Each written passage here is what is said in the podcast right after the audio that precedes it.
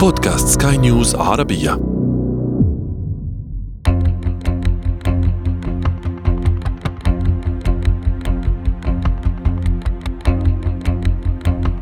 سويسرا دولة محايدة، هكذا درسنا في المدارس وهكذا يقول الواقع. اندلعت الحرب العالمية الأولى وقتلت أوروبا بعضها، وسويسرا محايدة. شن هتلر الحرب على الجميع واحتل فرنسا وقصف بريطانيا وغزا أراضي الاتحاد السوفيتي، وسويسرا محايدة. كيف ولماذا؟ في عام 1515 وقعت معركة تعرف باسم معركة مارينيانو بين الفرنسيين والسويسريين، وانتهت بهزيمة السويسريين. وكانت من أهم نتائجها أن قرر السويسريون انتهاج مبدأ الحياد منذ ذلك التاريخ وإلى اليوم. هذا أنا عمرو جميل، وأنتم تستمعون إلى بودكاست بداية الحكاية. بداية الحكاية.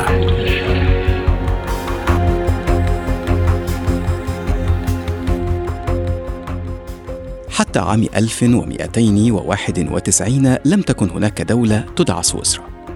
وحتى تتخيل الموضوع بشكل أفضل، فسويسرا حالياً هي دولة تقع في غرب أوروبا، تحدها من الشمال ألمانيا، ومن الجنوب إيطاليا، ومن الغرب فرنسا، ومن الشرق النمسا ولختنشتاين. وكما لاحظت فهي دولة حبيسة لا سواحل لها، وهي أيضاً دولة جبلية، تغطي جبال الألب تقريباً ثلثي مساحة البلاد التي تبلغ 41,300 كيلومتر مربع تقريباً، يعني أصغر من مساحة شبه جزيرة سيناء في مصر التي تبلغ 60,000 كيلومتر مربع، وأقل بقليل من نصف مساحة دولة الإمارات العربية المتحدة. كما في أجزاء أخرى من أوروبا، سكنت سويسرا قبائل متعددة، وخلال عصر الإمبراطورية الرومانية دارت حروب بين بعض هذه القبائل ويوليوس قيصر، ثم نجحت بعدها الإمبراطورية الرومانية في السيطرة على تلك المنطقة. ولما سقطت الإمبراطورية الرومانية وبزغ نجم الملك الشهير شارلمان، سيطر على أراضي سويسرا ضمن مملكته في غرب أوروبا. ثم لما سقطت مملكة شارلمان دارت حروب للسيطرة على تلك الأراضي، وسيطرت عليها عائلة تسمى بعائلة هابسبورغ. وفي عام 1291 اتحدت أول 3 كانتونات للتحرر من حكم عائلة هابسبورغ. والكانتون هو تقسيم إداري يمكنك أن تقول أنه أصغر حجماً من المحافظة أو الإقليم. وحالياً سويسرا مكونة من 26 كانتوناً بالإضافة إلى العاصمة بيرن.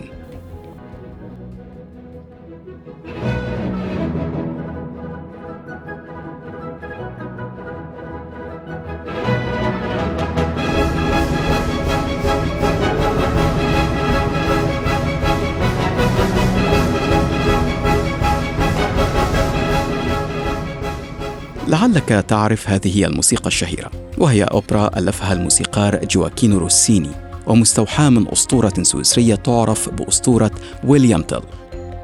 تقول الأسطورة إنه أثناء حكم النمساويين للمنطقة، وضع الملك جيسلر طاقيته على تمثال في سوق البلدة، وأمر جميع الأهالي أن ينحنوا للتمثال لإشعارهم بالذل. كان هناك فلاح يدعى ويليام تيل، وكان بارعاً في استخدام القوس والسهم، وتمرد على أوامر الملك بالانحناء للتمثال. ولما علم الملك أمر بأن يعاقب تل بأن يأتوا بابنه وأضعوا فوق رأسه تفاحة، ثم يجبر الأب على أن يصيب التفاحة بسهمه. نجح تل الفلاح السويسري بالفعل في إصابة التفاحة، لكن الملك وجد معه سهمين، فسأله عن سبب وجود السهم الثاني، فأجاب تل بأنه كان سيستخدمه لقتل الملك نفسه لو أخطأ وأصاب السهم الأول ابنه. ثار الملك وأمر بسجن ويليام تيل، لكن وبحسب الأسطورة هرب تيل وقتل الملك بعد ذلك. وكانت هذه بداية تمرد السويسريين ضد الإمبراطورية النمساوية في عام 1307 تقريبا. وحتى الآن يحمل اسم ويليام تيل رمزية كبيرة في سويسرا، لأنه يمثل قيم سويسرا، فأصبح يستخدم للترويج حتى للبضائع والمنتجات. على كل حال، وكما ذكرنا، بدأ السويسريون كفاحهم من أجل نيل الحرية، ودارت حروب مع عائلة هابسبورغ. ونجح السويسريون في عام 1499 في تحقيق انتصار ساحق على الإمبراطور وقتها ماكسيميليان الأول في معركة تعرف بمعركة دورناخ، فاضطر الإمبراطور بالاعتراف بحق السويسريين في إدارة شؤونهم بأنفسهم بدون أي تدخل من جانب الإمبراطور، أو بمعنى آخر استقلال سويسرا، وإن ظلت اسميا تابعة للإمبراطورية حتى عام 1648. وفي عام 1513 أصبح الاتحاد السويسري مكونا من 13 كنتونا. لكن هل أنهى ذلك الحروب أو قاد السويسريين إلى الحياد؟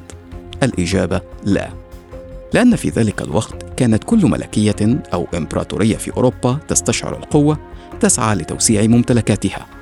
ولما كان اكتشاف العالم الجديد، أمريكا ما زال في بدايته الأولى، كان توسيع أي ملكية أوروبية يعني الاصطدام بملكية أو إمبراطورية أخرى داخل أوروبا أيضا.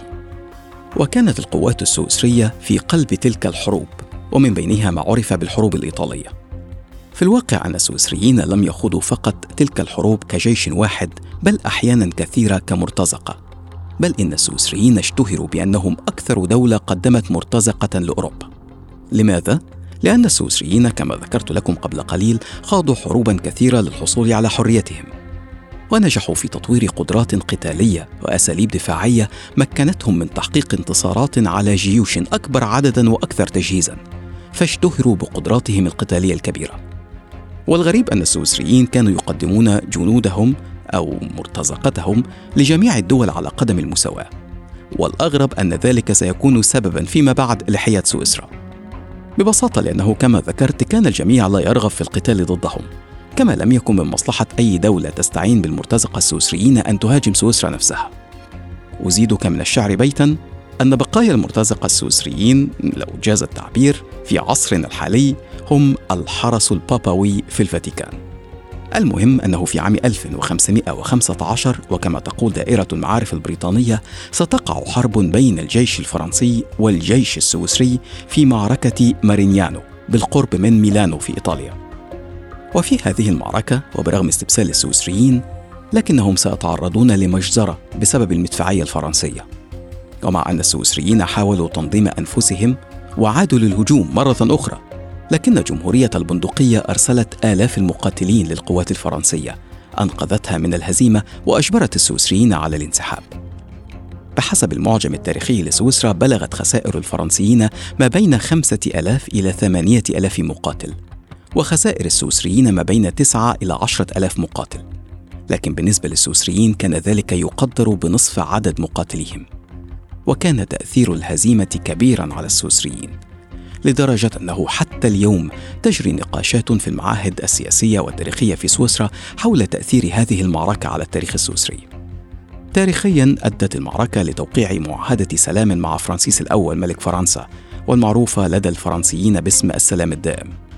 أقرت المعاهدة بمنح السويسريين تعويضات مالية وامتيازات تجارية والاعتراف بسيادتهم على بعض المناطق، مقابل تخلي الاتحاد السويسري بشكل تام عن المطالبة بميلانو والتوقف عن الحرب ضد ملك فرنسا بشكل مباشر أو غير مباشر عن طريق المرتزقة.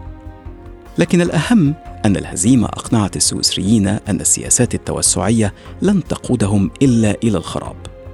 صحيح لم يروج لكلمة الحياد، لكن المفهوم نفسه أصبح الأصل، بعد أن كان الأصل قبل المعركة هو الحرب والتوسع. وفي عام 1674 ستصف سويسرا نفسها صراحة بأنها محايدة، وفي عام 1815 سيتم الاعتراف بالحياد السويسري بموجب القانون الدولي. وربما تعتقد خطأ عزيزي المستمع أن حياد سويسرا كان يعني تفكيك الجيش السويسري مثلا، لكن في الواقع أن السويسريين لم يفككوا جيشهم، وحتى هذه اللحظة الجيش السويسري واحد من أكثر جيوش العالم تكلفة مقارنة بحجم البلاد وعدد السكان. بحسب موقع Global Firepower يحتل الجيش السويسري المرتبة 44 عالمياً، وبميزانية دفاعية تقترب من 6 مليارات دولار سنوياً. ميزانية دولة مثل مصر بحسب نفس الموقع أقل من 4.5 مليار دولار. باختصار، سيقتنع السويسريون أن الحياد والسلام هو الهدف، لكنهم سيحافظون على قوة تحمي حيادهم. في المرة المقبلة، عندما تشاهد ساعة سويسرية فاخرة، أو تتذوق طعم شوكولاتة سويسرية رائعة، أو تسمع عن رجل أعمال يحتفظ بأمواله في بنوك سويسرا، فعليك أن تتذكر أن كل ذلك ربما كان بسبب قرار اتخذه السويسريون في عام 1515. بداية الحكاية.